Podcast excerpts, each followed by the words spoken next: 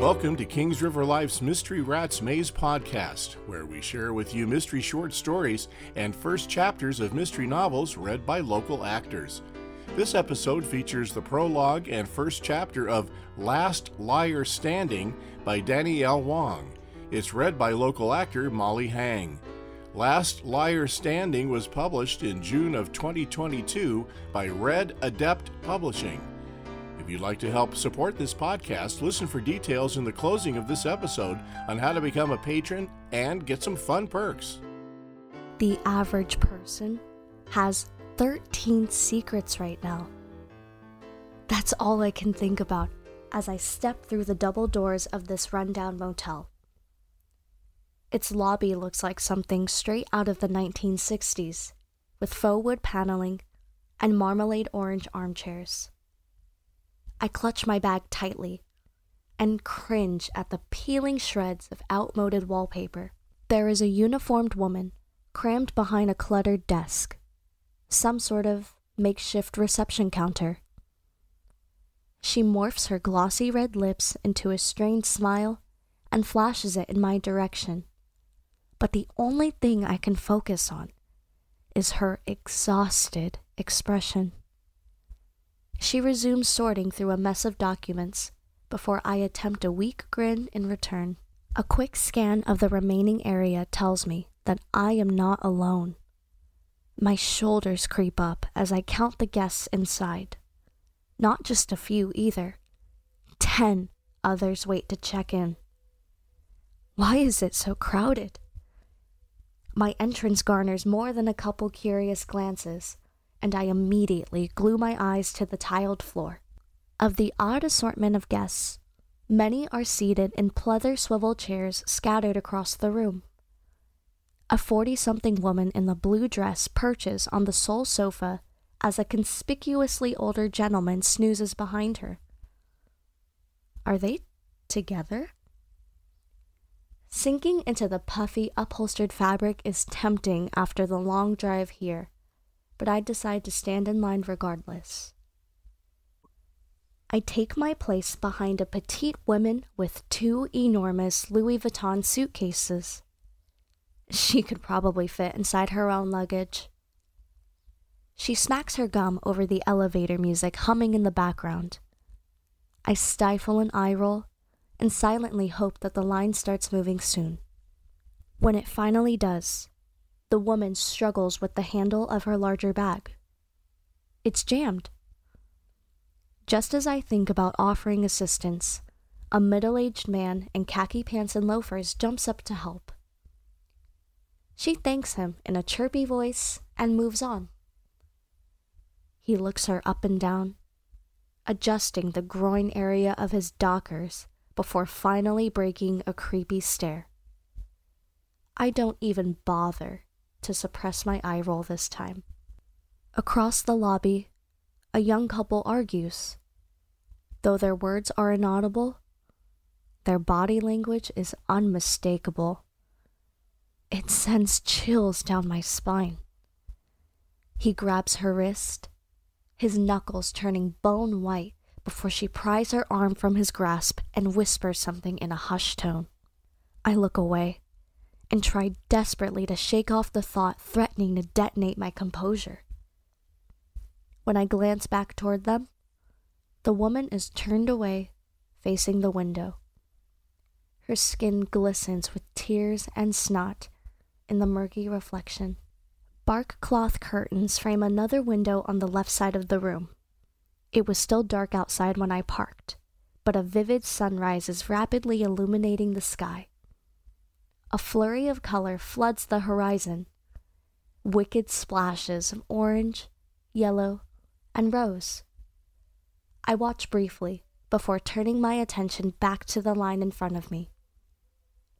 My heartbeat quickens when I realize that I am still at the end of it. This is taking too long. I practice slow inhalations like Dr. Flynn taught me but this place reeks of cigarette smoke.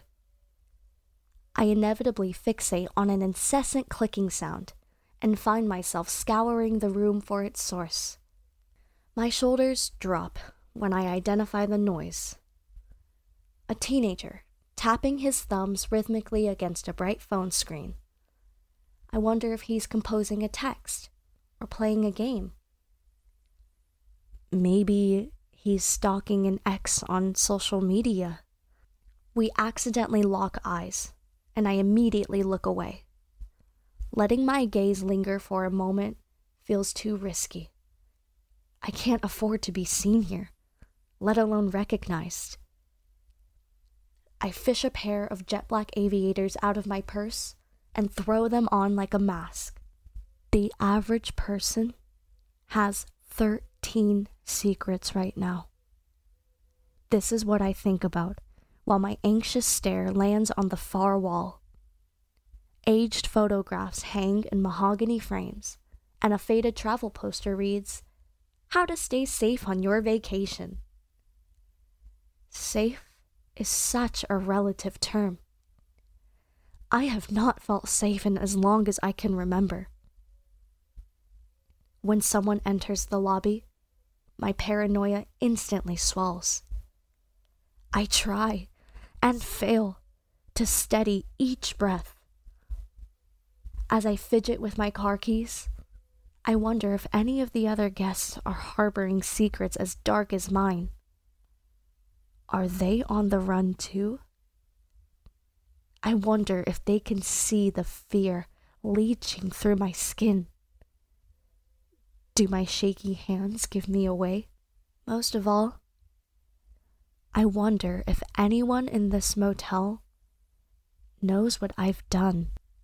The worst thing about paranoia is its relentless amplification it gradually takes on a monstrous life of its own until the fear consumes every thought, dictates every action. Some might call it an obsession, but I detest the connotations of that word. This is no impassioned fixation or compulsion. The chaos in my head stems from veritable trauma. This paranoia has become my own personal demon. It's the reason my heart has not stopped racing since I left home. It's the reason that I keep glancing over my shoulder as I check into another no name motel in this tiny Nevada town, about an hour south of the bustling boulevard known as the Strip. As the young front desk clerk bends down to fetch a pair of keys, I realize that we are finally the only two people left standing in this tiny lobby. No one is here, and this is exactly what I need right now to be off the grid. To say that I feel exhausted would be the understatement of my hellish year. I have been driving for hours without so much as a quick bathroom break at some sketchy gas station. My shirt is stained with layers of sweat and smells vaguely of Swiss cheese. Once I pry open the door to my room, I spot a large spider crawling across the wall inside. Though I would normally bristle, I drop my bags and look the other way. I need a hot shower and rest. Physical discomfort has become my new normal. Even after a rinse in the disappointing stream of lukewarm water and a clean change of clothes, my skin crawls with inerasable memories. Memories that cannot be washed off. I lie in bed and try to recall what it feels like to crave sleep to actually look forward to it instead of dreading it with every fiber of my being. It's nearly impossible to settle on a position. Comfort is out of the question, but I would give just about anything for a semblance of relief. I writhe around on the motel bed to no avail. Part of me wants to blame it on this cheap mattress but the other part knows better. I never exactly got a formal diagnosis. Understandably so. The doctor was hesitant to prescribe me too many medications during our initial appointment. I stole a glance at her pad as she stood up to get me a glass of water. Insomnia, anxiety prone, clinically depressed. The list went on. I tried to do things above board, but it was far easier just to procure the pills myself. I resisted taking them at first. I really did. The prospect of forming a dependency, of taking the wrong dosage, paralyzed me. I had already witnessed the horrible side effects of pill popping firsthand. Friends falling prey to the addictive cycle, patients losing touch with the physical world? Will I reduce myself to a cautionary tale? I decided it was best to refrain for the indefinite future. Until one vicious, gut wrenching night. The kind that comes out of nowhere and shakes you to your core. It felt like my heart, beating and bloody, was being ripped straight from my chest. I could barely breathe or whisper. Air was inaccessible, and every word was locked inside my shivering chest. I feel that familiar sense of unease tonight. It starts as a tiny bud, a mere inkling, but it will soon bloom into something bigger a force that I won't be able to face alone. I sit up and fish anxiously through my cluttered bag until I find an orange plastic bottle. Seconds later, I dry swallow three pills and settle back into bed. But before I fall into an inevitable slumber, I swear I can hear people whispering on the other side of that door. I am already reviewing a mental list before my room comes back into focus the next morning. Just because I'm in a chemically induced haze doesn't mean that I have forgotten why I came here. At this point, the plan is ingrained in my brain. All week, I have rehearsed like an actor, memorizing lines. I can't afford to mess anything up. As I strip off my nightclothes, I catch an unwanted glimpse of myself in the mirror. Fortunately, my diverted glance garners little more than a pale spark of flesh and violet veins. I feel thick stubble in the hollow of armpits and realize it has been far too long since my last shave. A razor. I should add that to the list. After tossing my cell phone on the sink's edge, I hop into the shower. The warm rush of water feels foreign at first. Other than the quick rinse last night, this is my first proper wash in four days. Such a bold transgression would have been unthinkable in my past life. Lately, though, personal hygiene has been the last thing on my frantic mind. I twist open a plastic bottle of motel shampoo and glob it into my unruly mess of dark hair. The formula smells sickly sweet, like one of those cluttered perfume shops in the corner of a crowded mall. Those stores used to give me headaches, nasty ones that would linger for hours. I hated the perky salespeople who would spritz customers with their best selling scents without permission. The water pressure is much stronger this time, a welcome change from the tepid trickle I encountered last night. I scrub every inch of skin until it turns raw. Then I let the hot water run over my shoulders, begging it to undo the knots in my burrowing neck it fails to do the job. I step out of the tub and pat across the strategically placed hand towel I MacGyvered into a bath mat. Leaving damp footprints in my wake, I bend over and start to towel dry my sopping strands. While I'm distracted by several split ends, a surge of blood rushes to my brain. A sudden, tinny noise makes me whip around.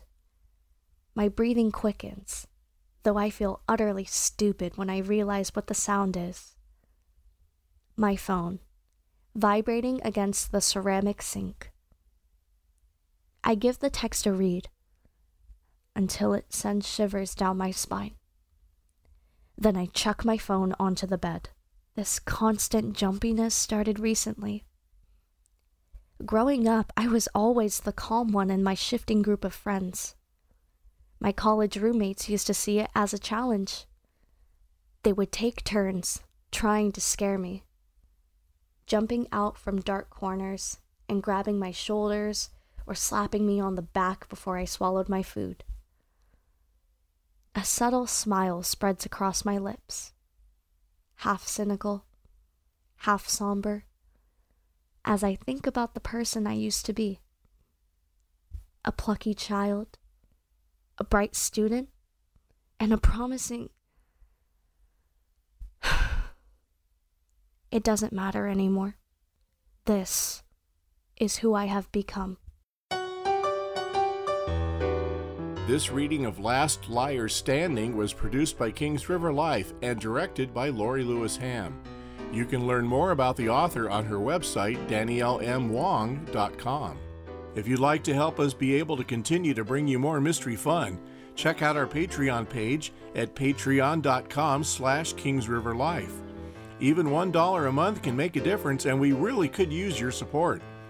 Watch for even more great perks coming soon for our patrons. We also have some cool merchandise available on Redbubble Check the show notes for the link and for the links to our websites and social media. Subscribe to our podcast to make sure you don't miss a single episode, and subscribe to our podcast newsletter for bonus content. And if you enjoy this episode, please rate or review it, as this helps make us easier for others to find. And of course, be sure to tell your friends. Until next time, this is your announcer wishing you a life full of mystery.